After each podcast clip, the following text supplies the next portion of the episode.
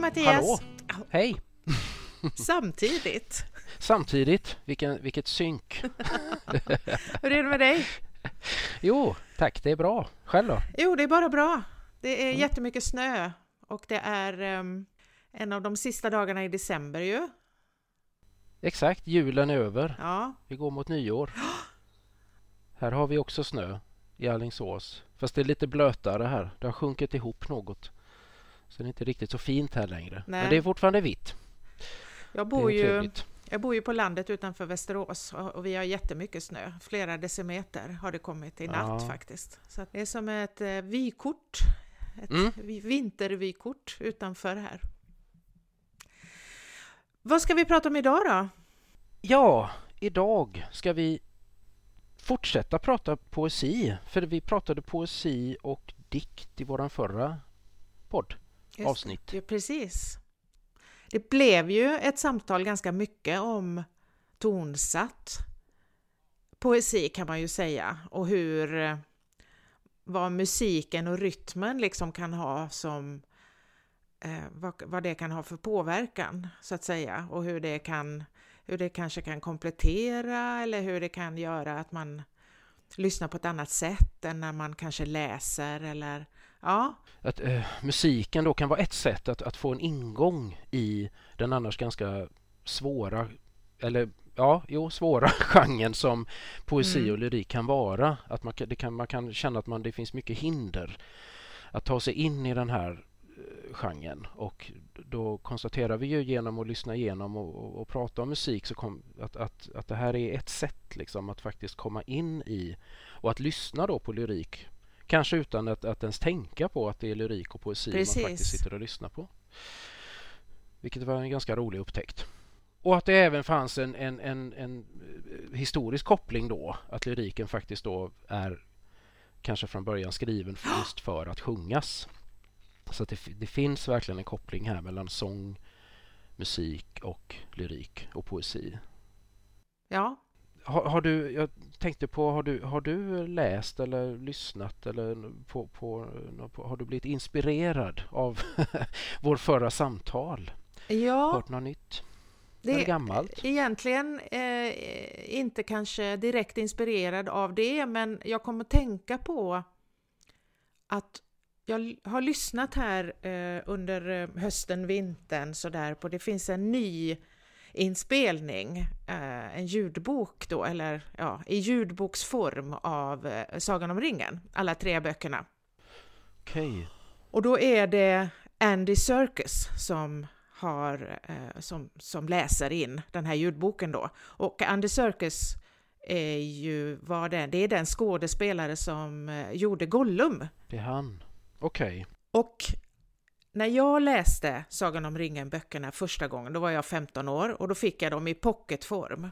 Mm. Och de har jag fortfarande kvar. Det går mm. inte att läsa dem därför att de faller isär så fort man tar i dem. Men ja. jag har dem här. Och eh, jag minns väldigt tydligt att när jag fick dem här i min hand och började läsa så var jag, jag var helt fast. Jag minns att jag läste första boken på en helg. Mm. Eh, men det jag hela tiden jag har läst om de här böckerna många gånger, på svenska, på engelska. Jag har alltid hoppat över verserna, sångerna. Alltså, Tolkien har återkommande i de här böckerna skrivit små sånger eller dikter, verser, som då olika personer sjunger eller deklamerar. Liksom.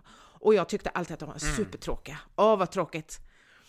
Mm. Och eh, en mm. av de första tillfällena i den första boken då, Sagan om ringen, som man eh, stöter på det här, det är när eh, det här lilla sällskapet då eh, kommer till eh, Tom Bombadils hus. Och den delen finns inte ens med ja. i filmerna, men Tom Bombadil var viktig i böckerna. Nej, och han eh, sjunger hela tiden. Han och, hans, och kvinnan som bor där med honom, de sjunger nästan alltid. Och jag bara, åh vad tråkigt, mm. och jag bara hoppa över det där. Och så mm. lyssnade jag nu mm. då på Andy Serkis inläsning och han sjunger de här sångerna.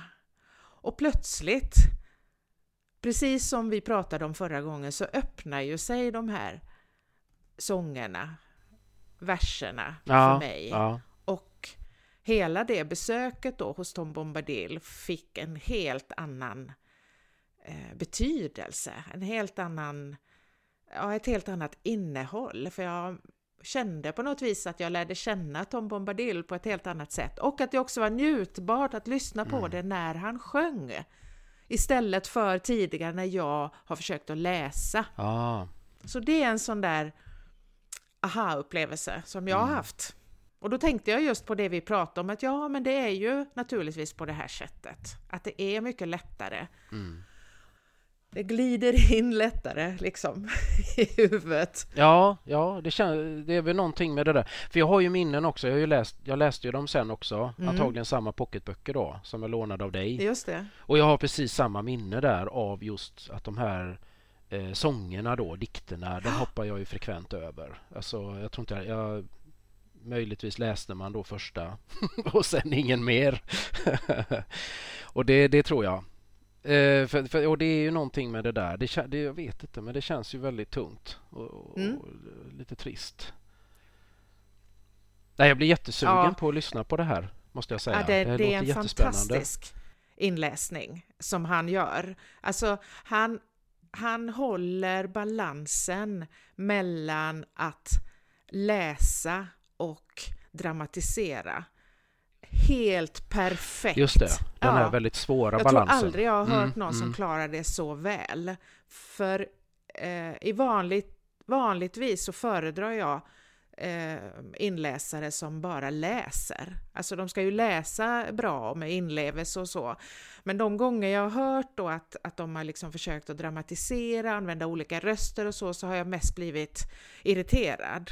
Men han gör det perfekt. Alltså det är någonting som gör att det funkar så väl. Han har olika röster för de olika personerna, lite olika eh, liksom dialekter, eh, nivå, eh, alltså djuphet i rösten eller sådär va. Ja.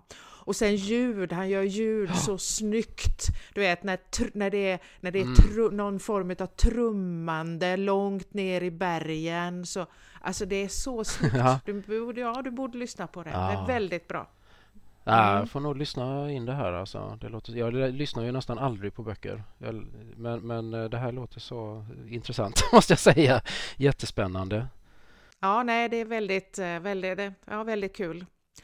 Men du då, vad, vad, har, du haft, har du haft någon eh, upplevelse eller inspirationstankar? Ja, eller Ja, alltså jag, jag har väl fort, jag har inte läst det där jättemycket dikt sen sist, men en som jag faktiskt har upptäckt eh, och det är Alf Henriksson. Mm.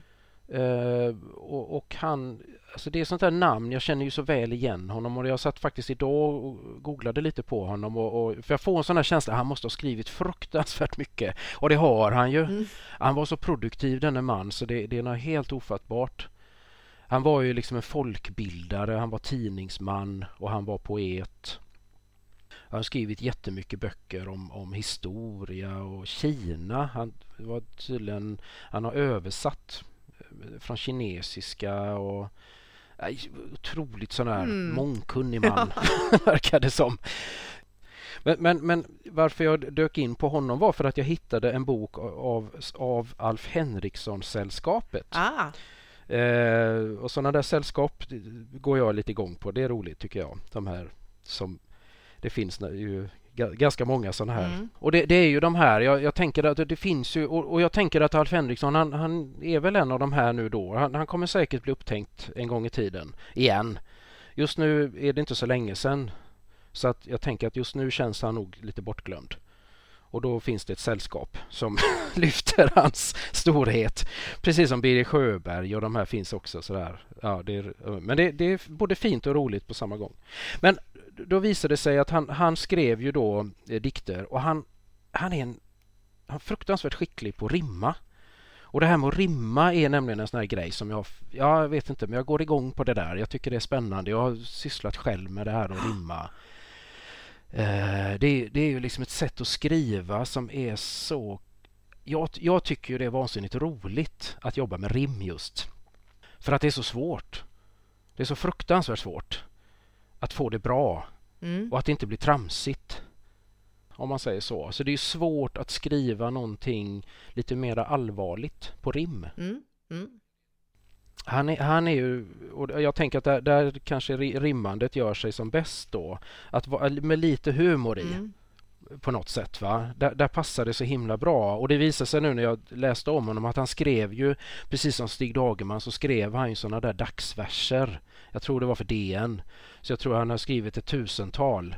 Så han var ju verkligen mästare på detta då. Att, och de är, det är ju oftast lite kåserande och sådär då. De här Just det. sättet att skriva de här dagsverserna då.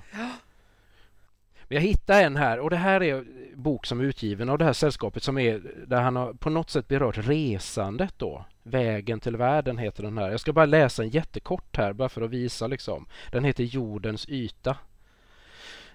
Världen har blivit så liten i år och resorna lätta och många.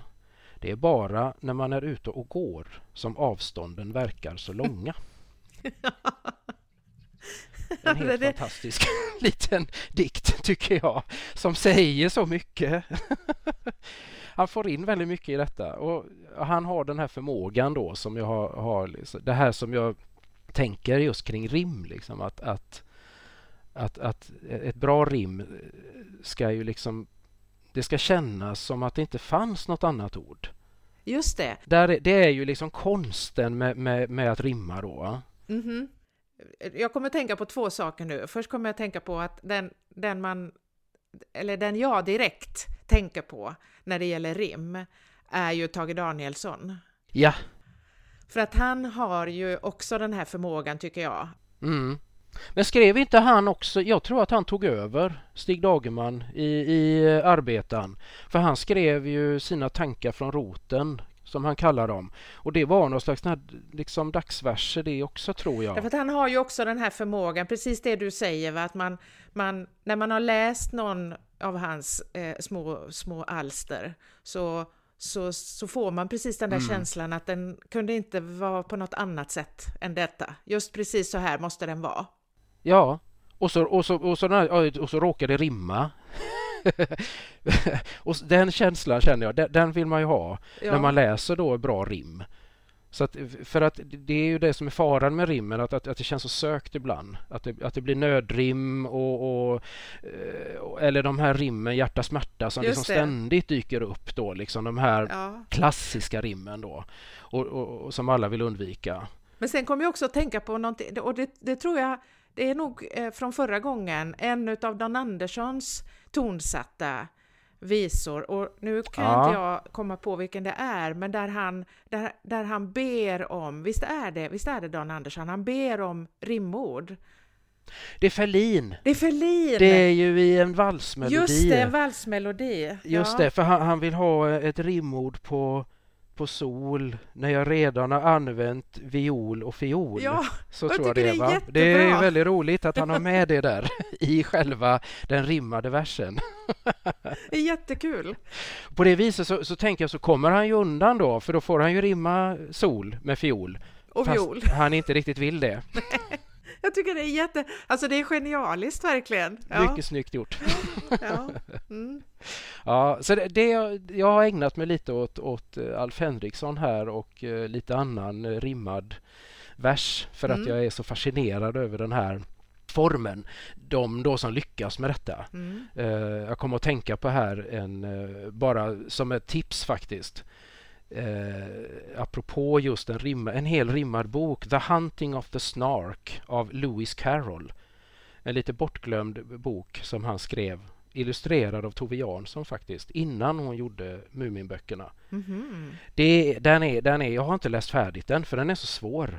För att han, han, han rimmar och det är engelska och han hittar på ord och han snirklar och eh, mejslar med orden för att det ska stämma. Men det blir så fruktansvärt bra.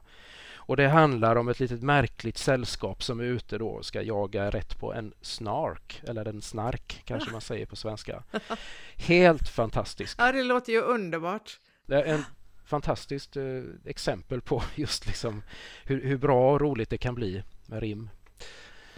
Underbart. Ja. Uh, Men du, Ja. Nu ska vi ju eh, komma in lite på dagens eh, utmaning. Eh, precis. Och då var det ju så att man kan ta en liten genväg där via Alf Henriksson igen för då hittar jag verskonstens ABC av honom. Mm. Eh, och då tänkte jag det här kan ju aldrig vara fel. Här står allt om så här eh, konstiga såna här, vad heter det, såna här eh, jamber och, och sånt. Mm, olika versmått och... Vä versmått, versmått ja, och allting finns med i den här. Mm. Liksom då. Fast det roliga med den här är att eftersom han då själv är den han är så ger han ju själv oftast ett litet exempel som han själv mm. har tåtat ihop med, på, på liksom för att illustrera det hela då. Plus att Björn Berg har tecknat här, han som tecknade Emil, vilket ju inte gör det hela sämre, Emil-böckerna då. Eh, de jobbade mycket ihop, så det är fantastiska mm. små... Men där, eh, vi ska inte gå in på det. Jag ska komma in på att där hittar jag då liksom en versform som heter Sestina, eller Sestina. Jag vet inte riktigt hur det ska uttalas. En provensalsk versform. Och jag vet inte vad det är med det här, men jag, jag går ju igång lite grann på det här med att, att liksom begränsa sig. Jag, jag tycker ju att liksom begränsningen för mig föder kreativitet. Ja. Och det här är då en versform som bygger på det ska vara sexradiga verser och det ska vara sex stycken sådana här verser. Det här bygger då inte på att det rimmar utan det, det, får vara, det kan vara lite vad som helst men det ska vara den här ordningen i alla fall som, som de här orden då hamnar i, de här sex orden. De ska sedan återkomma i varje strof fast i ny, i, i ny uh, ordning enligt ett schema som då någon har gjort ihop en gång för länge sedan. Det här var tydligen väldigt populärt då eh, trubadurerna i Provence. okay, så de liksom på 1200-talet. tävlade med varandra kanske, eller? Ja, jag, jag vet inte, de sysslar med det här i alla fall. så. Ja, ja. Jag kan ju läsa bara första här. Mm. Den första strofen. Som, och det är Alf Henriksson själv som har skrivit här. Det är lite av en sån här rolig nonsenstext då. Av underbara ting är världen full. Violer, bord, pistoler, skägg och hår. Potatis, yllekoftor, korv och vägar. Där finns musik och hundar, berg och hus. Frisörer, fonografer, träd och barn, raketer och kotletter utan tal. Så inleder han den här. Och, då och vilka får, ord är det? Ja, och då får han orden full och hår, vägar, hus, barn och tal. Okej, okay, så det är sista ordet i varje rad? Så det här rad. sista ordet då mm. sen ska liksom då avsluta raderna men i, i, ett, ett liksom bestämt schema då. Okej. Okay. Ja. Så att nästa strof då börjar ju med En vacker kväll höll, höll trubaduren tal. Så då, då, börjar nästa strof med det sista då, ordet tal. Och sen kommer då Han var dessvärre övermåttan full, så där fick han in full. Mm. Och så håller det på sen då i sex stycken strofer. Och en mm. avslutande liten strof. Och det här tyckte jag, det här, jag gick ju igång fullständigt och tänkte det här måste jag testa. Väldigt roligt och, och försöka få ihop det här liksom. Och då kommer ju man in på detta liksom att då har du liksom ett antal ord och du måste då skriva så att varje rad kan liksom avslutas med det här ordet. Just det. Men du, de här orden då, mm.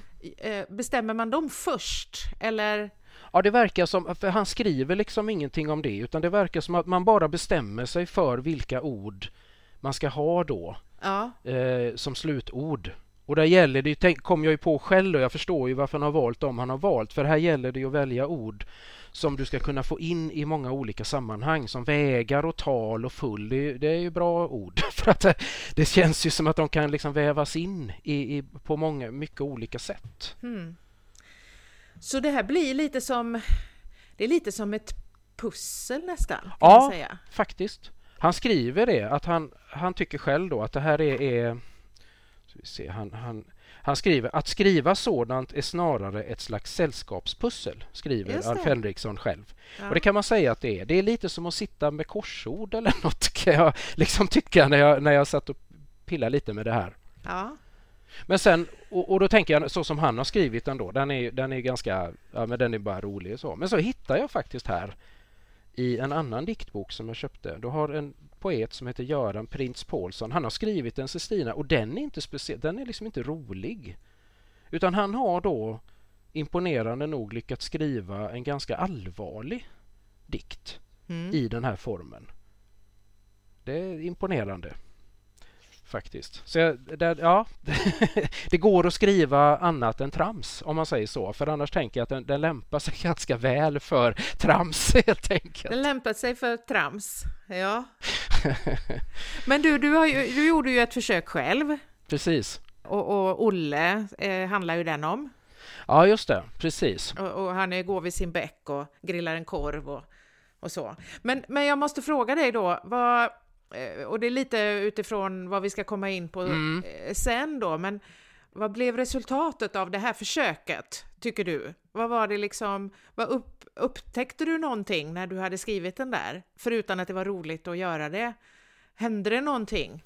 Ja, och jag tänker att det, det händer precis det här som när man liksom begränsar sig så här. Att här, här upplevde jag ju liksom att att historien det är en väldigt simpel historia där som du säger om Olle som han är i skogen och ska grilla korv och, och, och han har tappat sked och mugg. Men så, mm. så, så, finns det en man där som har eld då liksom. Det, det, är liksom, ja, där har vi liksom själva drama, drama, dramat i det hela. Hur han ska få tag i en eld för att grilla en korv. Liksom, va? Men vad som händer är ju det liksom att, att, att man tvingas på något sätt att plocka in saker kanske i texten som man då annars inte hade gjort. Och texten liksom tar vägen eh, Ta, eller tar sig vägar som den kanske inte hade gjort då, eller det hade den ju inte om jag nu inte Nej. hade varit tvungen att se att ah, nu, jag måste få in ordet sjö igen. liksom, en gång till måste jag skriva sjö. Mm. För jag tänker på, jag har din text framför mig här nu mm. och så tänker jag liksom att jag ser ju precis här på något vis vad som händer ja. va. Att, att, eh, och det är ju lite grann som att att eh, de här vägarna i huvudet, du vet, de som vanligtvis är, eller väldigt många vägar tänker jag som vi har i, våra hjärnor, de är liksom motorvägar. Mm. Och det är väldigt lätt att man åker samma väg som man är van vid och, och man tänker på samma sätt och man har sina älsklingar, du vet, mm. som man använder i alla möjliga sammanhang. Mm. Uh, men då tänker jag här då, uh, här att det liksom plötsligt dyker upp en häger här vid kanten av en sjö. Mm. Exakt. Det hade jag antagligen inte skrivit annars. Nej, och det, jag förstår ju att det handlar om att du kan ju inte bara, du kan ju inte bara använda den där sjön, måste ju, det måste ju vara något där. Ja. Det, för annars så blir det ju jättetråkigt. Du ska skriva sjö igen. igen. Vad ska hända nu vid sjön? vad är det nu då? Ja. Precis. För det har ja. varit träd och kottar och, mm, och grejer. Mm. Och, ja. och, de, och de har dessutom liksom funnit varann här så de, de jag ja. tror att de sitter där och grillar Uh, just det, det gör de ja. För hägen mm. är den som får förnimma den goda lukten utav korv. Ja, precis. Vilket jag tänker ja. måste vara trevligt för den lilla hägen. Men det är precis en sån, en sån grej.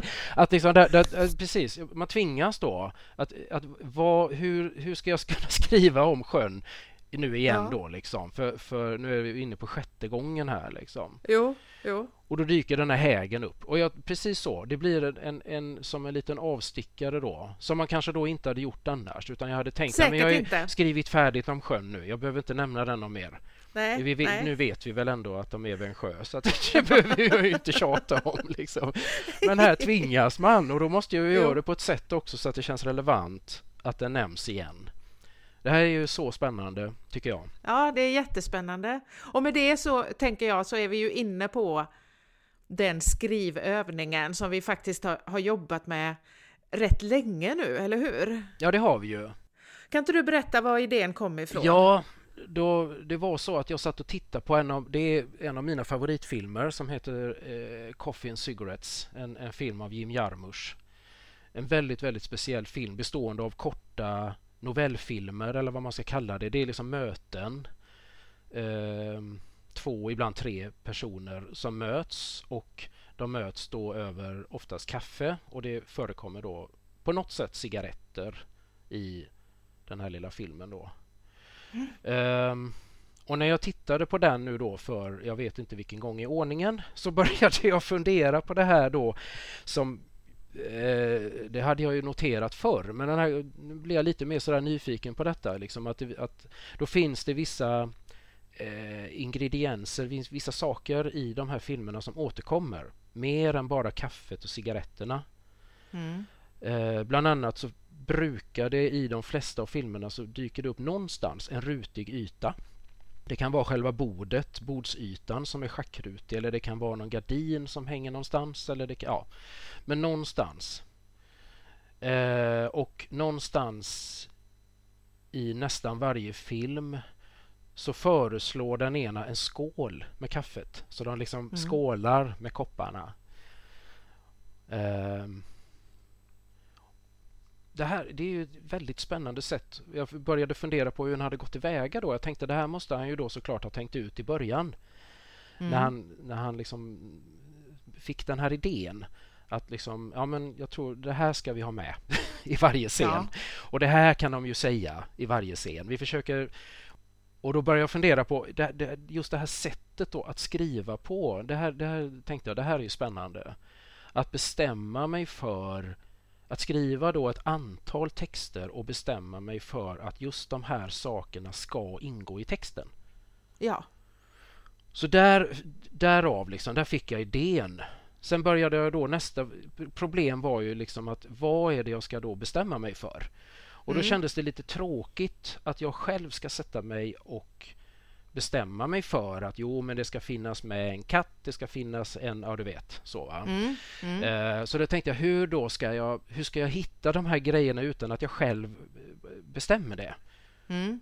Och då kom jag på diktsamlingar, diktsamlingen, eh, som ett, ett sätt att få tag i de här eh, ingredienserna då, eller, och, mm. sakerna. Och det visar ju sig då. Jag, jag, jag funderade på vad är det jag behöver? Jo, men jag behöver en miljö. Och jag behöver no någonting som sägs. Och ett objekt. Och så tappar jag bort mig. Och något som görs, något som någon gör. Precis, så är det. Så det, det, det var det jag bestämde mig för då. Att, att det, det, är det jag ska... Och då börjar jag liksom bara här och plocka upp lite diktsamlingar som jag har här.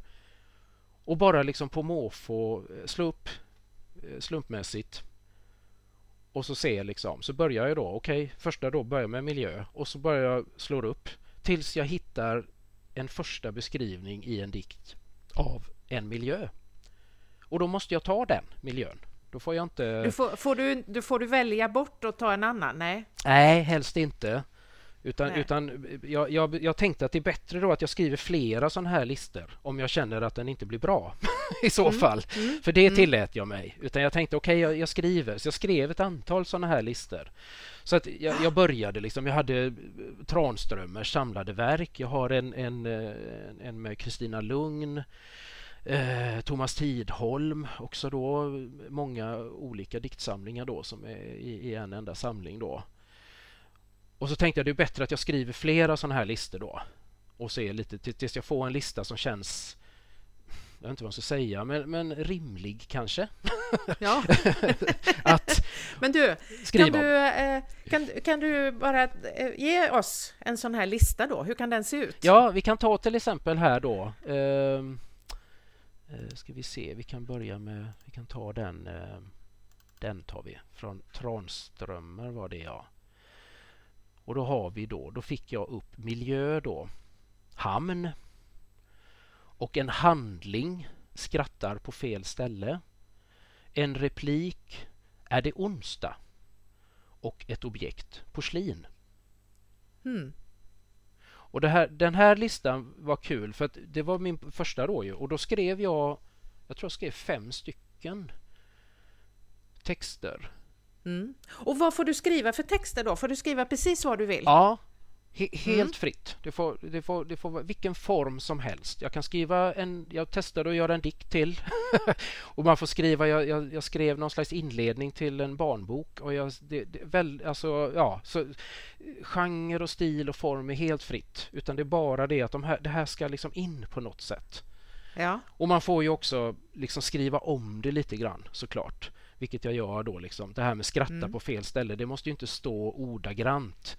Nej. Det kan också vara så att man förstår i texten att någon skrattar vid, på fel ställe. Liksom, va? Så att det, man får ju vara lite sådär fri kring detta, men det ska ändå ingå på något sätt. Liksom. Och då, då, min första var ju just att jag, jag, tänkte på filmen, så därför ville jag skriva eh, så. Så jag tror det blev fem mm. stycken och, och se mm. hur, hur, lång, hur länge kan jag hålla på att skriva med samma lista. Eh, väldigt spännande att se då. Och jag har ju läst de här, du skickade ju dem till mig då, mm. det var ju de första du skickat till mig, så jag har ju läst de här. Och, och, jag blev ju jättefascinerad då, för att det tog jättelång tid för mig att förstå vad det var, vad det var vi skulle göra. ja. och jag vet inte hur många gånger jag ringde till dig och bara, men vänta nu, vad menar du nu? Menar du, menar du så här? Ska Exakt. Jag, ska jag, ska jag, jaha, eller? Ja, men i alla fall, och så fick jag ju den där och, och det var ju så spännande därför att det är ju, det är ju verkligen då fem helt olika berättelser. Ja. Ja, men som berättar helt olika saker. Ja, verkligen. Det är ju skitspännande. Ja. ja. Men ändå finns ju det där där liksom. Och jag är ju jätte... Och jag, vi ska väl säga det också, att vi har ju då... Alltså jag har ju en blogg och vi tänkte ju att vi skulle publicera några stycken av de här texterna. Mm. Ja, så vi lägger, vi, ska, vi lägger en länk liksom till det här poddavsnittet då. Så, det kommer vi göra. Ja, men i alla fall, jag tycker ju att den här första som heter Blåst är så fruktansvärt rolig. Just det. Om, om, om en, en, en kvinna och en man som, som går omkring på en blåsig kaj och hon ramlar. Hon ramlar. Caféet är stängt eh, när de kommer fram och hon, hon lyckas snubbla över någonting. Vilket gör att han skrattar då på fel ställe. Mm -hmm. vilket, naturligtvis får henne och det är urförbannad. och här känner man ju då, om man nu ska analysera den här texten, att här finns ju naturligtvis en underliggande konflikt, om man säger så. Mm -hmm. som får henne att, att liksom lämna honom där på kajen då, att sätta sig på, på, på spårvagnen eh, och ja. åka iväg. Uh, mm. Och sen då med samma lista då, så eh, i nästa text då så kommer man ju in då på ett gammalt sånt här uh, hamnkontor. Ja, just det. Som är en helt annan historia. Precis, som om, om han som kommer in där och vill ha påökt och chefen är stressad över att siffrorna inte stämmer och det, det är bara liksom ja och, och, mer i dialogform liksom. Det är mer som en, nästan som en liten pjäs skulle man kunna säga. Ja. Och sen så testade jag ju och se kan man skriva dikt av detta? Kan man ta ett diktverk, plocka ut ord och skriva en ny dikt? Sådär. Det var ju också lite spännande och det, ja. det, så det fick jag ju till en också där. Och sen gjorde jag en, den, jag tänkte jag kan läsa den. den. Och det här hade jag en tanke, hur kort kan man skriva? Tänkte jag då. Vad är det, vad är det kortaste jag kan skriva och få, få till en, någon slags historia och, och få med de här fyra sakerna då. Mm. Och det blev då den här som fick namnet Hamncaféet. Caféet var slitet, till och med porslinet var kantstött. Utanför fönstret låg båtarna på redden och gungade oroat i vågorna. En ensam vandrade, vandrare kämpade i blåsten på kajen. Är det onsdag idag? tänkte hon och skrattade till. Men det fanns inget komiskt i situationen. Väldigt kort. Mm. Men där fick jag in alla fyra. Men vad är det då, tror du, som gör att det här är så eller som, vad är det som gör att du känner att det här är så inspirerande? Jag tror att det är precis det vi var inne på förut med det här med Sestinan, att, att, att man tvingas då eh, jag tänkte på det som till exempel den här eh, första jag skrev då när de här unga paret på kajen då, allt är bara eländigt och, och hon sätter sig på spårvagnen. Och så när jag kommit dit här så inser jag liksom att jäklar, det ska ju med porslin också. Ja. Jag måste ju ha in porslin i den här texten. Hur ska jag få in det i detta? Och, och det, det, där är ju så spännande tycker jag. Det är där det händer. För då, mm. då, då, då, kommer man precis som du säger, då, då måste man lämna den där motorvägen som du sa och börja tänka, men hur får jag in det på ett vettigt sätt i den här historien? Och då, då det, det, kräver ju liksom min kreativitet då. Mm. Och då fick jag in det genom, vilket jag själv kände, men det blev ju bra hon satte sig på spårvagnen och tittade upp då och där gjorde de porslin, eller reklam då för eh, något nytt porslin. Just det. Eh, så fick, men det hade jag antagligen inte lagt till om jag inte hade det där ordet som måste in.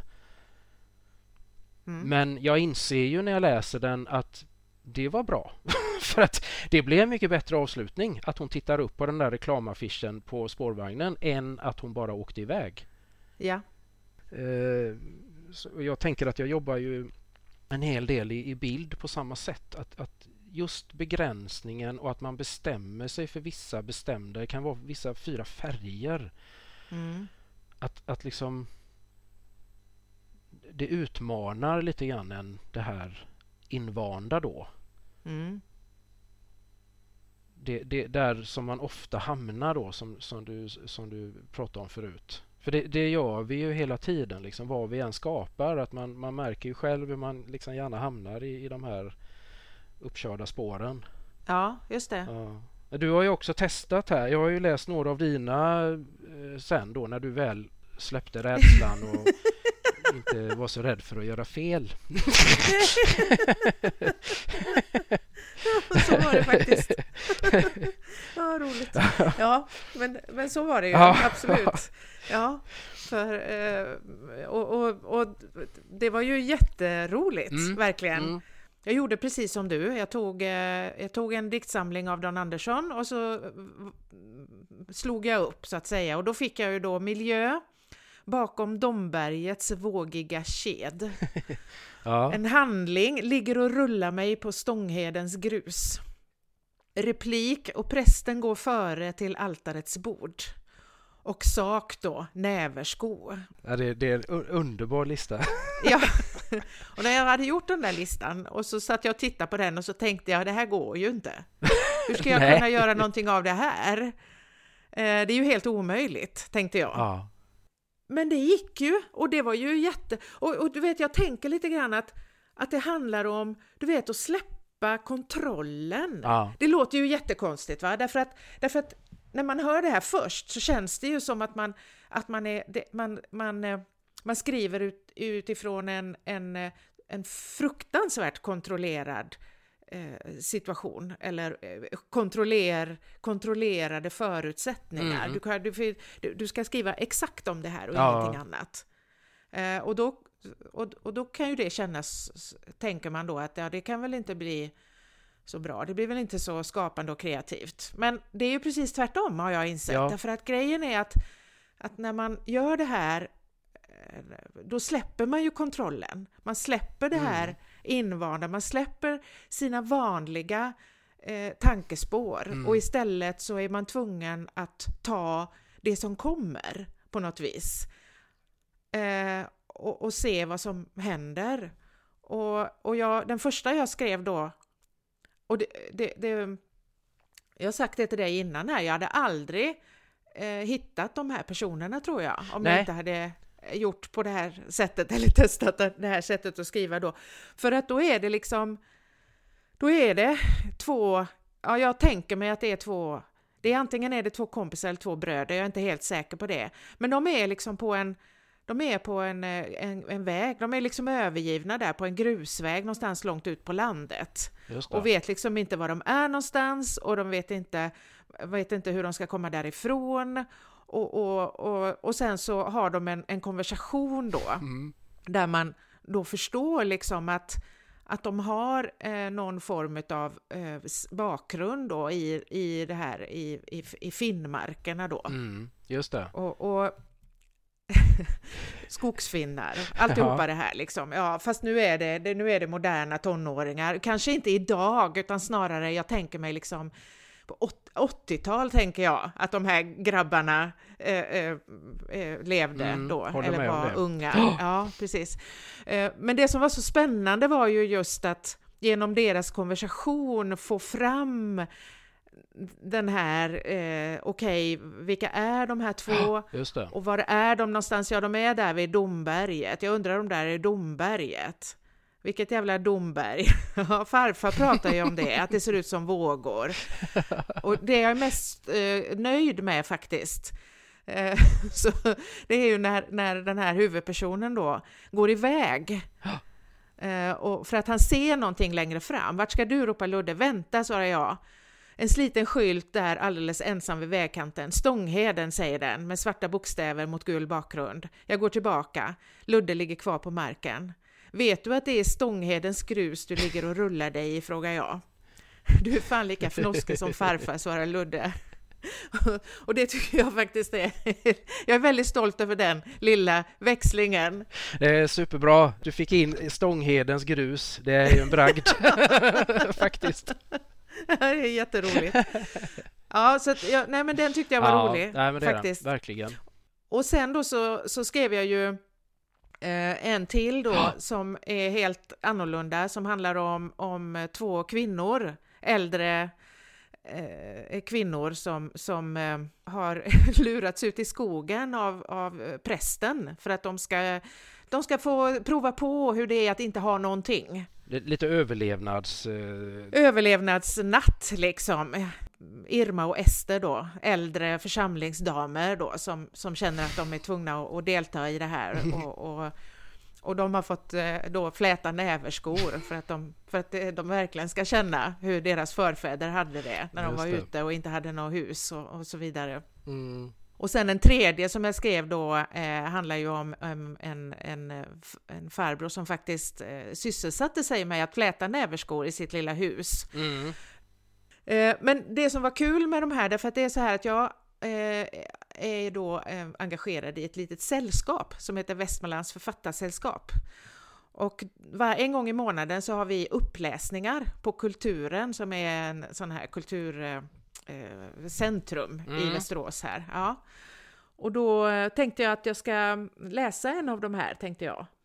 Så då gjorde jag det. Så då valde jag den här just om, om den här farbrorn som, som flätar näverskor. Ja. Och det var lite roligt då därför att efteråt så var det flera stycken då som kom fram till mig och sa vilken fantasi du har. Och, och, ja. och då um, grunnar jag lite grann på det där sen, va? Därför att i här, den här skrivövningen så är det ju så oerhört tydligt att de här kommer till mig. Alltså de, de dyker bara upp. Just det. De här människorna. Mm de här damerna, kyrkdamerna ja. och, och de här tonårspojkarna och den här eh, herren, äldre farbrorn då i det här som har förlorat sin fru, ja. liksom i det här huset vid Domberget. Ja, eh, att jag hade ju aldrig någonsin kunnat bara sätta mig ner och tänka fram de här personerna. Precis, för jag känner igen det utifrån mina egna texter, att liksom, var, var kommer de ifrån? Ja, uppenbarligen är det ju jag som har hittat på det. Men det känns inte som att jag skulle kunnat hitta på det om jag inte hade haft de här alltså premisserna då. Om jag inte hade, hade liksom tvingat mig själv till att skriva utifrån detta då. Den här, den här bestämda formen liksom. Och sen tycker jag också att det är ett sätt att ehm, eh, att frigöra sig lite från sig själv. Därför att jag tycker att det är så, när man skriver är det väldigt lätt att man liksom blandar in sig själv. Absolut. Eh, även om man inte skriver liksom självbiografiskt riktigt så är det väldigt lätt att man identifierar sig med personerna mm. och man, plötsligt så har de har de fått drag av en själv och ens tankar letar sig in och det, Visst, det är ju naturligt absolut. att det är så, det är ju inte så konstigt. Men med det här så är det som att man att man kan eh, eh, vidga avståndet på något vis mellan, och, och, mellan sig själv och sina karaktärer och göra dem mer självständiga. Exakt. På något sätt. Därför att, därför att det är inte du som har tänkt ut vilken miljö de ska vara i eller vad de ska sysselsätta sig med riktigt, utan, utan du måste liksom mm. ta reda på det. Det är ju som hon säger, Anne Lamotte heter hon, en författare. Jag, hon har skrivit en, jag tror jag nämnt henne tidigare, hon har skrivit en bok om att skriva. Ja. Eh, som jag gillar jättemycket. Och, och hon, ett av hennes råd då, när, sådär, det är ju att man, man du, eh, du ska följa dina karaktärer i hasorna. Liksom. Eh, ta med dem på café och se vad de gör. Mm. Sådär. Och det, jag, jag kommer att tänka på henne eh, med det här, va? just därför att du liksom Oftast när man sitter och skriver sitter man kanske hemma eller man har ja. en skrivplats någonstans där man sitter. Men, men man, det är liksom i en ganska mm. Välkänd miljö där man sitter och man är själv där och man har sitt eget huvud och sina egna tankar och sin egen eh, mm. agenda. Mm. För det har man ju också alltid någonstans. Man vill någonting liksom. Och att då, och, och, och att då liksom ta, ta sig ur det man är tvungen att börja tänka ut så här, vad, hur kan det se ut där? Och vilka kan finnas där? Och hur, hur känns det? Var kan det huset stå någonstans? Ja, ja men precis. Och, och, just därför jag tänker, bara detta att man har en grej som de ska säga som inte alls känns som, det här är ingenting jag skulle skrivit in, jag skulle inte skrivit att någon sa det här. Alltså, kanske inte. Du kanske inte hade skrivit om, om eh, liksom Domberget till exempel. Nej. E-, eller, eller om, om eh, vad hette det gruset? Eh, Stånghedens grus. Stånghedens grus. eller, och prästen, eller, och prästen går före till altarets ja, bord. Oerhört eh, imponerad av att jag har fått in det i alla, faktiskt i ja, alla tre alltså. berättelserna. Verkligen. det är grymt imponerande.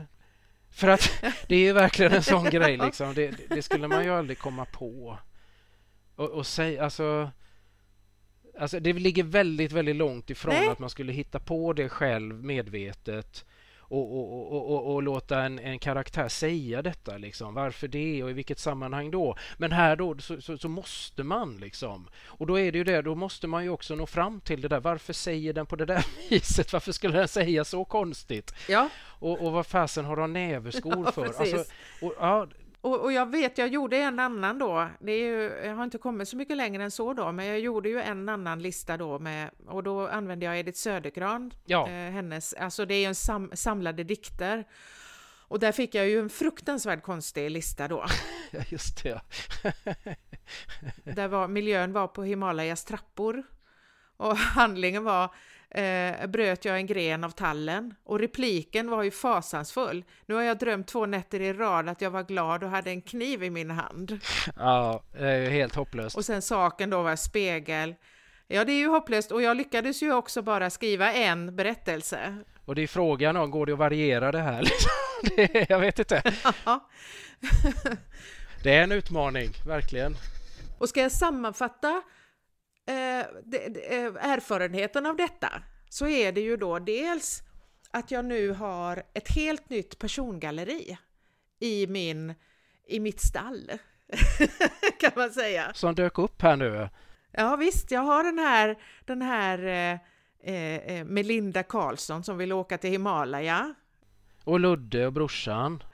Och, och, och, och sen har jag då Irma och Ester och församlingsdamerna. Och, eh, och sen så har jag den här mannen då som visserligen eh, då, ja, ni måste, eh, den ska jag nog publicera så får ni se vad som händer med honom. Mm, Men han finns mm. ju också, den här mannen som flätar näverskor då.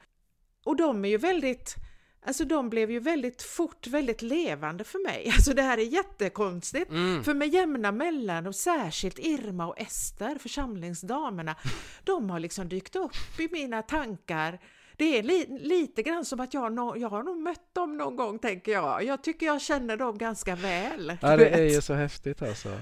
Otroligt häftigt. Ja, men det är ju jättefascinerande. Så, så det, ja, och, och sen det här, det, alltså har jag återupptäckt lite kan jag känna då glädjen i att göra research utan krav. Mm. För det var jag tvungen att göra med den här eh, näverskorsflätningen. För jag tänkte jag måste ju, ve jag måste ju veta hur man mm. gör när man flätar näverskor och vad då för näver använder man och hur får man tag på den? Mm, mm, mm. Men du då, vad känner du eller hur, hur tänker du om du liksom ska göra någon form av så sammanfattning av? Ja, men jag, ja, jag, jag, ja, nej, men väldigt liknande tankar. Alltså jag har ju, det är precis som du säger, dels så kan man tro att man stänger in sig men resultatet är på något sätt det motsatta. Det, det är min upplevelse. Mm. Eh, både i text men även när jag jobbar så här i bild på olika sätt.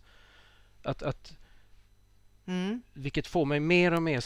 Jag, jag, tror sen är man säkert olika som person, men jag, för min del liksom, så, så, så, tror jag mer och mer på liksom begränsningen som en källa till kreativitet istället för den här enorma öppenheten och valfriheten. Alltså, och vi pratar skapande då, att mm. jag, alltså, jag brukar jämföra det lite sådär att, att, att gå in och det har, det har väl lite grann med, med liksom kreativitetsbegreppet kanske, att man, man gärna förknippar det liksom med att ska du vara kreativ då vill du helst komma in i ett rum och så är det fullt med grejer där inne. Det är färger och papper och dukar och stafflier och gud vet allt. Det finns alla möjliga grejer liksom. Och jag vet med mig att jag kan känna mig ganska låst av det där. Mm. Men däremot om jag kommer fram till så ligger det fyra stycken färgtuber där då, där mm. kommer liksom kreativiteten. Och jag, jag, tror också det har att göra lite grann med liksom det här med kreativiteten som gärna förknippas med liksom, alltså bara den allmänna lusten att, att skapa någonting. Vilket det egentligen inte är, för kreativitet handlar ju om någonting helt annat egentligen. Det handlar ju precis om detta att liksom hitta nya vägar. Att liksom komma ur ramen lite grann, komma ur den här berömda boxen och hitta helt mm. nya vägar som man aldrig förut har gått på.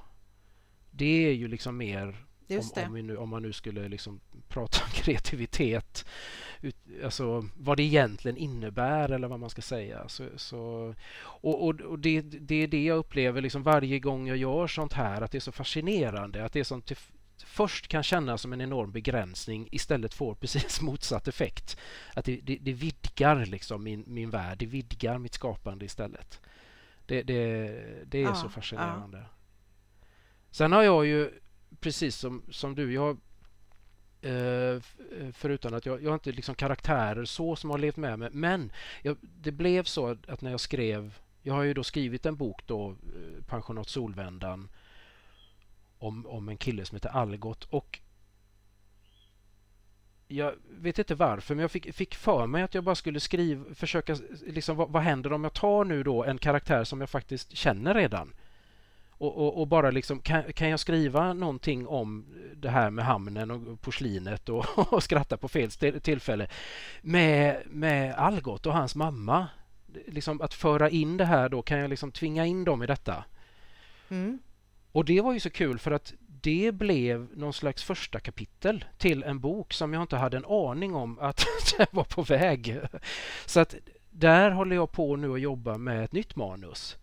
Ett tredje manus. För att ja, det är skithäftigt. Där hade jag bara någon lös idé om någonting som, som jag ville skriva om kring eh, honom då. Men här fick jag plötsligt en sån en, en, liksom en öppning. Det blev som en inledande kapitel här liksom.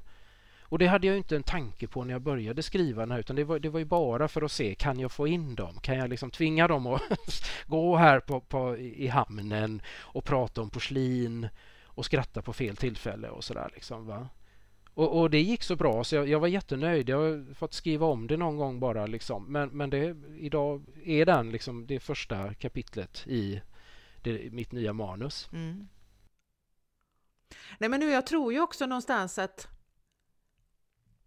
Alltså, nu låter det lite flummigt då, va? Men jag tror ju att, att vi, alltså medvetet eller omedvetet, så, så har vi vissa delar av vårt medvetande då stängt. Ja. Det är stängt. Vi, vi, vi, vi öppnar inte det eh, egentligen. Alltså det, vi kanske inte ens kan öppna det medvetet. Vi kanske inte, mm. vi vet inte ens om att det finns något där, någon dörr att öppna eller så. eller så. Eller en gång där eller vad det nu kan vara för någonting. Och sen om man liksom gör sådana här, och faktiskt om man gör sådana här övningar och tar det på allvar och faktiskt verkligen ja. Bemödar sig om liksom och, och, och, men nu ska jag gå den här vägen och se vart jag hamnar då. Mm. Så kan man liksom, tror jag, plötsligt då få plötsligt så dyker det upp grejer ja, som man inte visste att man hade i sig, eller vad man ska säga. För att det är så alltså, när man pratar om berättande så är det så lätt att man, att man tänker att antingen skriver man självbiografiskt och då är det liksom eh, då är det sånt man själv har upplevt och sånt man vet att man har upplevt, att man är medveten om att man har upplevt och därför kan man berätta det. Och då, då är det, det är jag som berättar. Ja. Mm. Eller så är det som att man berättar, så är det fiction och då, är det, då har det ingenting med mig att göra. Liksom.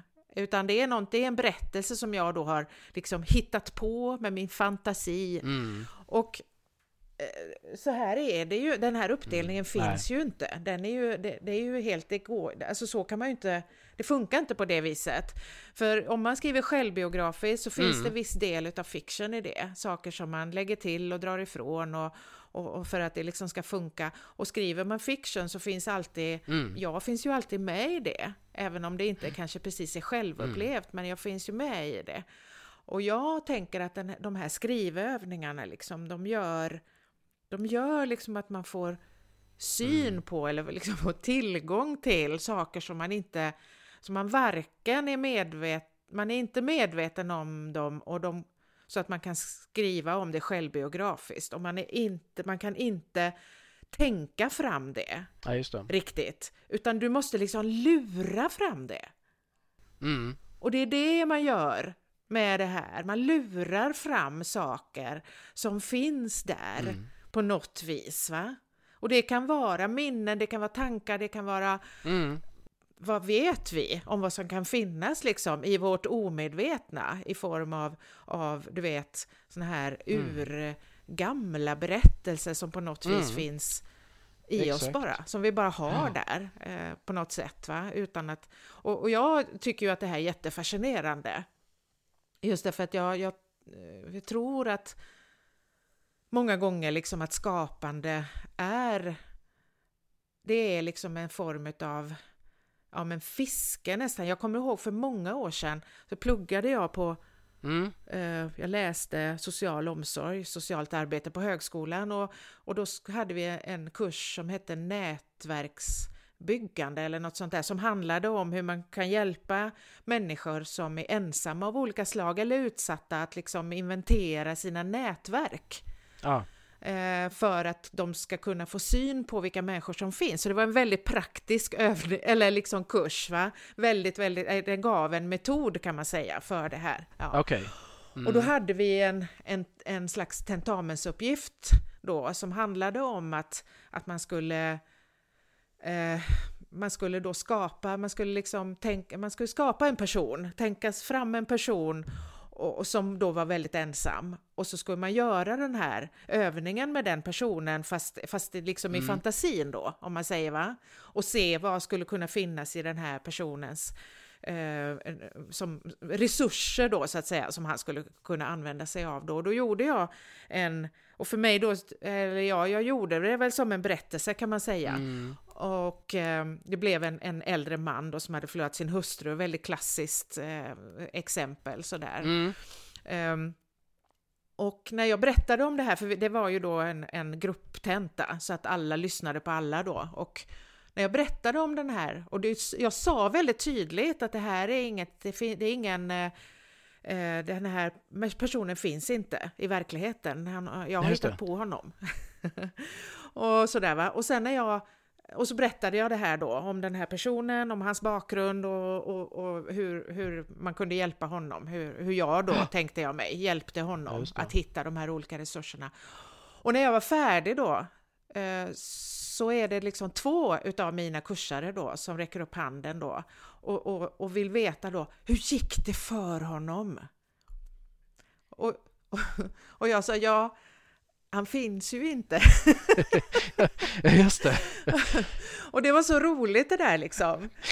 Och, eh, och jag vet att, och då pratade vi ganska länge om det där eh, faktiskt i den här gruppen då och jag sa det liksom att att det är som att allting i mitt liv, det, det kastar jag ner, det är som att jag har en sån här stor järngryta, du vet, som hänger i kedjor över en eld. Va? Mm. Och allting som jag upplever, det kastar jag ner där. Det åker ner där i den där grytan och så är det liksom en stor en sopp, uppe där liksom.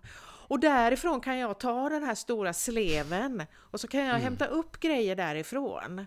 Ja. Och, och då är det någonting helt annat än det jag upplevde. Men det bygger ju ändå på det. Det är liksom, jag sa det till dem att den här då, jag minns så väl att jag kallade honom för Anders, den här äldre mannen då. Ja men han är ju liksom en, han är liksom ett hopkok av alla äldre män som jag har mött i mitt liv. Mm, just det. Um, och det, och, och det och jag, någonstans så tror jag liksom att det här, den här skrivövningen, liksom, den här, det här som vi har gjort nu, det är ett sätt att, att ta den där sleven i grytan och liksom hämta upp ur och se vad som mm. vad, vad, är det som finns här? Vad finns här inne i mig? Jag tänker att, att för jag då, som, när jag illustrerar, så, så då gör jag ju det här liksom oftast. Jag skapar ju karaktärer Eh, just nu är jag inne i ett stort projekt då där jag ska skapa, eh, det handlar om unga människor då i utsatthet och sådär liksom. Och, och, då skapar jag karaktärer, nu har jag skapat fem stycken karaktärer som ska liksom få vara med då och illustrera. Och jag tänker att det är samma sak, fördelen med just när man får, det är ju att det kommer utifrån då.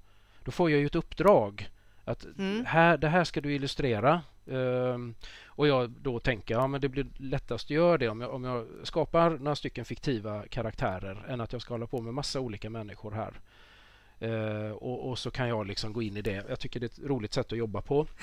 För då kan jag liksom, ja men det blir lite grann det här. För varje bild jag gör, för varje skiss jag gör så lär jag känna karaktären lite bättre för mm. varje gång. Jag vet liksom inte från början riktigt vilka de är utan de får växa fram då liksom. Och du tänker att de här övningarna, det är ju ett, ett, lik, ett, ett sätt att liksom, som du säger, att lura sig själv mm. som att man hade ett uppdrag, eller vad man ska säga. Just det, just det. För att där, när jag gör dem eller när jag har illustrerat någon bok eller sådär, då, då får jag ju till mig och så, då blir det ju det här, jag blir tvungen att skapa karaktärer som inte finns. Uh, men de ska finnas här i den här boken eller i det här materialet eller vad det ja. är. Då, liksom. Och du tänker det här är ju, för att jag har alltid haft problem med om, om man läser sådana här böcker, så det brukar ju dyka upp, alltså sådana här skrivböcker pratar jag om nu då, som vi var inne på. Och ja. där brukar det finnas sådana här med jämna mellanrum så brukar det dyka upp såna skrivövningar i sådana här böcker. Och jag har aldrig någonsin varit med om att en sån skrivning har inspirerat mig till att skriva. Nej. För att de är, de är, de är liksom, jag vet inte men det, nej det funkar inte alls så. Nej. Uh, och jag vet inte om det är, jag tror att det handlar om, för min del i alla fall, att många av dem ger bara en enda premiss. Skriv om uh, och så kan det komma någonting liksom. Uh, den där, skriv om mm. en dag. Eller Skriv om en dörr på glänt. Eller så här, typiska liksom va. Och jag vet inte, men det är ju någonting med det. Det tvingar ju inte in mig någonting. Jag, jag har kommit på det nu, att, att det måste vara det som gör att jag tycker de, de, de blir så meningslösa. För att jag kommer antagligen, jag ser redan från början, jag kommer bara skriva så som jag brukar skriva. Ja, exakt. För det här leder inte in mig på några nya vägar. Jag får bara en utgångspunkt och sen kommer jag skriva utifrån en karaktär som jag redan känner. Jag, jag kommer antagligen komma in på ämnen som jag redan har skrivit om eller sådär liksom. Va? För det utmanar mig ju inte då. Nej. Om man jämför då med den här typen av upp, illustrationsuppdrag eller den här skrivövningen som är lite mer tvingande. Liksom. Du, du, du måste få in mm. vissa grejer här. Liksom. Det, det... Mm. Mm. Och, och då är det som du säger, jag, jag, jag ser det liksom också hela tiden det här att man, man, eh, alltså det öppnar ju dörrar hos en då som man inte hade en aning om. Och det är fruktansvärt givande. Alltså det är så eh, fascinerande att plötsligt så är man där. Med näverskor i skogen. Ute i natten och, och prästen i skogen och får ingen mat. Och... och du måste hitta ett sammanhang. Alltså du måste hitta ett... Och just det här som du säger, du sa också innan, det, det, tror jag är viktigt med de här. Det är klart att det är det ju i skrivövningar. Att du måste ju liksom då jobba med det för att skapa en trovärdig text. det måste ju ha det som mål att det här ska Ja. bli bra också. Inte så att åh, jag ska ge ut det här, men jag måste Visst. sträva efter att liksom, jag ska göra en bra text av detta. Det ska vara trovärdigt. Och då kommer ju allt det där. Vad är vad, rimligtvis? Varför är de här två damerna där ute i skogen traskande i näverskor med en präst? vad är det här liksom? och då måste man ju, då tvingas man ju att skapa ett sammanhang för detta som känns för läsaren liksom troligt. Liksom, att jag kan gå med på detta, att de är här ute. Ja. Att de faktiskt utsätter sig för detta fast de själva inte riktigt fattar ens vad det är de håller på med. Liksom, va? Men jag som läsare måste ändå, jag ska ju tro på det. Jag ska, jag ska köpa det här. När man skriver på det här viset så berättar man också för sig själv. Mm. För jag vet inte heller riktigt vad som ska hända här. Jag har kanske en aning, jag, sakta får jag en aning om, men jag är inte helt säker. Nej, Jag tänker mig, ja men nu sitter de där planen är det här, men jag vet inte säkert vad som kommer att hända när de väl kommer ut där i skogen. Det vet jag inte. nej. Och när man skriver som jag håller ju på nu och skriver då på en, en roman. Mm. Eh, och jag har ju kommit så pass långt nu att jag, eh, jag vet rätt väl vad, vart jag är på väg. Och det är ju en helt annan, annan, det är ett helt annat sätt att skriva. För att jag har ganska klart för mig liksom vad, Mm. Mm. vad, vad som sker. Jag känner hur, eh, alltså personerna, karaktärerna ganska väl. Jag vet hur de funkar. Jag har jobbat med den så länge. Och, och därför var ju det här så befriande att plötsligt få Få, va, ja, jag var ju lika nyfiken jag på vad som skulle hända. Man blir lika nyfiken som den som skulle eventuellt läsa den. Det är ju det som är så Ja. häftigt. För att Ja. så funkar ju jag, ja, och jag, jag, har ju förstått att det är väldigt olika hur man är Jo, som, jo. som skrivare då, men jag funkar ju så, jag, jag, jag jobbar ju så, jag vet ju aldrig riktigt vart jag är på väg. Jag har inte ett slut. Nej, en slutmening eller, eller jag har inte lagt upp liksom en plan för först händer det och sen händer det och sen händer det, utan jag skriver ju mig fram till. mm. Eh, och det, jag gillar ju det bäst, va? det är ju roligast att göra så, men och, och i det här då så blir det ju extra eftersom jag verkligen inte vet vad som ska ske. Är det, all, allt är ju okänt här. För jag, jag håller ju med dig. Jag tycker också bäst om att skriva på det viset. När, när jag inte har planen klar för mig. Men som sagt, här, här, är, här är ju... Ja, det, det är så okänt så att man, det, det är som att släppas ner bara någonstans. Mitt i, i ett Mm. ganska ett märkligt sammanhang liksom. Och jag måste beskriva detta. Jag nästan står där och iakttar liksom och beskriva det. Ja, iaktta någonting och försöka att få ner det här på pränt. Nej, men det, det är väldigt, väldigt spännande och jag, jag måste Mm. också säga att bara grejen att göra de här listorna gör mig så glad. Jag, alltså, jag vet inte hur många sådana här listor jag har gjort nu som jag inte alls har skrivit någonting utifrån. För att det är så roligt och det är också lite grann som vi pratade om Mm. där innan, äh, med förra då, det här med att jag tänker att det här är också ett litet sätt att komma in i diktvärlden också. Va? Att det är lite att avdramatisera det hela. Att, att, liksom, att använda sig av en diktsamling på det här viset eh, är är jäkla spännande måste jag säga. Det, det får liksom ytterligare ett, ett, ett, ett, liksom, ett, ett sätt att komma in i det, tänker jag. Exakt, och då ser man ju också väldigt tydligt, man gör de här listorna så ser man ju då Ja, det är så roligt. eh, vilken skillnad det blir, hur man än bär sig åt. Om man då tar en, en, en eh, ja men en Edith Södergran till exempel och sen så tar man en Kristina Lugn och så ser man då Ja, vilka, vi- vilken skillnad det blir på listorna. Det är ju jätteroligt, det är ju, det är ju poesi bara det. Ja, det blev hemskt roligt. Och det, det var en av de grejerna som jag upptäckte. För då hade jag liksom skrivit Kristina Lugn, jag tror jag tog en Ulf Lundell och Tranströmer och Tidholm. Och, och några av de här var, alltså man sa, det blev som, Kristina Lugn var som ett koncentrat av hela hennes diktsamling. Ja, av lägenhet, kofta, dricka te och, och, och, och någon som säger älskling, älskling, älskling. Det var så, ja men här är ju Kristina Lugn. Jag ser ju, alltså det är hela hennes och, och, och Ulf Ja. Lundell tror jag fick så här eh, en bar. Objekt var naturligtvis en skrivmaskin. Eh, han sa någonting om havet och västkusten och så var det någonting mer. Och jag säger, ja det är ju samma här. Det är, det är liksom, ja, och Ulf Lundells diktande då liksom. Jättespännande detta alltså. Att, att, liksom, att det blev så tydligt också då. Jag plockade, jag plockade ut fyra stycken strå, små ord bara liksom. Ja. Och, och ändå så blir det på det här viset. Så att det, det, det har, jag tycker det, det, är roligt för det har så mycket att ge. Även, liksom, även i, i själva liksom bara letandet. är, är hemskt kul alltså. Ja. Sist satt jag faktiskt och, och testade för jag tänkte jag har bara testat just diktsamlingar. Så tänkte jag jag pröva någonting annat. Och då tog jag eh, Goethes Faust. Mm. Och såg liksom vad jag kunde få fram. Och det var, det var väldigt roligt. Det, det gick också bra. Där fick jag fram en hel del roliga listor där. Ja. För det är ju mer en, en ja, löpande text fast på vers då liksom. Men den, den funkade fint också. Det här finns liksom allt att, att utforska känner jag liksom. jag tänker ju nu då att att eh, jag hoppas ju att våra lyssnare också tycker att det här eh, låter spännande och de kanske till och med gör sina egna listor och sina, skriver sina egna berättelser. Det hade varit roligt. Och då tänker jag att, att då skulle de ju kunna skicka in dem till oss, eller hur? Ja, gärna det. Det hade varit jätteroligt om, om någon känner men det här, Ja. det här var ju inspirerande och lät som en kul grej. Ja. Så, så tar vi gärna emot. Vi gör så att i, i eh, blogginlägget då eh, så skriver vi lite instruktioner för hur man kan göra om man har lust. Så det tar vi jättegärna emot. Det hade varit jättekul. Absolut. Du, jag tänkte på det vi ska eh, avrunda, tänkte jag, och så ska vi nämna lite grann om vad vi ska göra nästa gång. Men så kom jag på här att du sa att du hade en liten rättelse.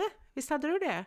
Förra eh, podden när vi pratade om eh, tonsatta dikter så nämnde vi eh, Joakim Tåströms. Han har ju alltså tonsatt då en dikt som, av Dan Andersson som heter Den drukte matrosens sång. Eh, helt fantastisk alltså. Och det här är ju just Tåström själv som har tonsatt den här så det, det är kul att det här är inte en gammal utan den är, den är ju gjord ganska nyligen då. Men i, i när vi pratar om detta så råkar jag säga i min eh, fullständiga okunskap Enfald! att Tåström hade, hade fullständig enfald hade, att, att Tåström då skulle ha, ha liksom lagt till saker i den här texten. Eh, men det måste jag be om ursäkt för så, så är det ju inte. för nu har jag, nu har jag skaffat mig eh, Dan Anderssons eh, samlade dikter här.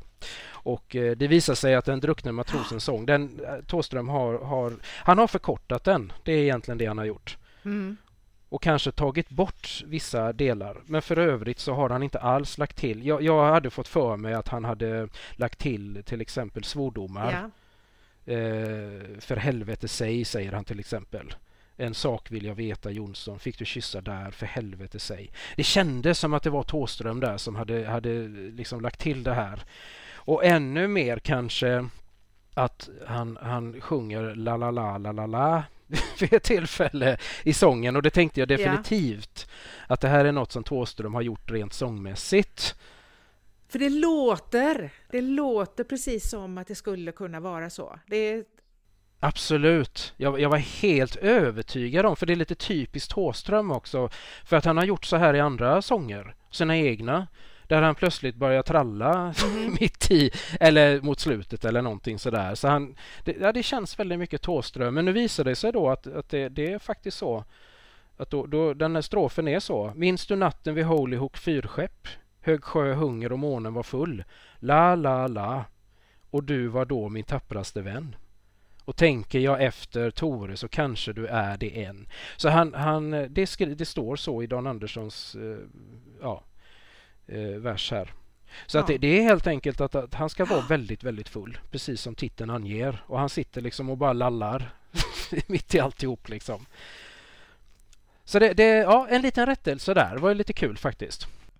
ja, men det, det, det bjuder vi på. Ska vi säga någonting om eh, nästa, om planen framåt? Det kan vi väl göra för att den har vi ju relativt klar för oss. Eh, dök på Mm. här på grund av att eh, SVT Play var det väl egentligen som, som eh, la upp här i julas ett, en tv-serie med Världarnas krig. Just det. H.G. Wells gamla klassiker, science fictions urmoder skulle man väl kunna säga, den här boken. Mm. Och eh, samtidigt med det så hade jag börjat lyssna på en platta som också baseras på den här boken. Och eh, Så att jag blev lite sugen på, eller jag, jag, jag lånade boken och, och eh, därmed ja. så sen ringde jag dig och sa, är inte detta ändå eh, en bra bas? Så har vi nästa episod klar för oss, ja. Så att vi, vi kommer helt, det, vi ska prata världarnas krig nästa gång. Det blir science fiction. Ja. Helt enkelt. Perfekt. Så ja, ja det är nu eh, helt enkelt eh, uppmanar vi er då att eh, kasta er över era diktböcker och lyriksamlingar och plocka fram dem, blås dammet av dem och så eh, gör lister. Och skriv och skicka, det blir jättespännande. Men du, då, ehm, då avslutar vi för idag. Vi säger tack och hej för idag. Hej! Hej då!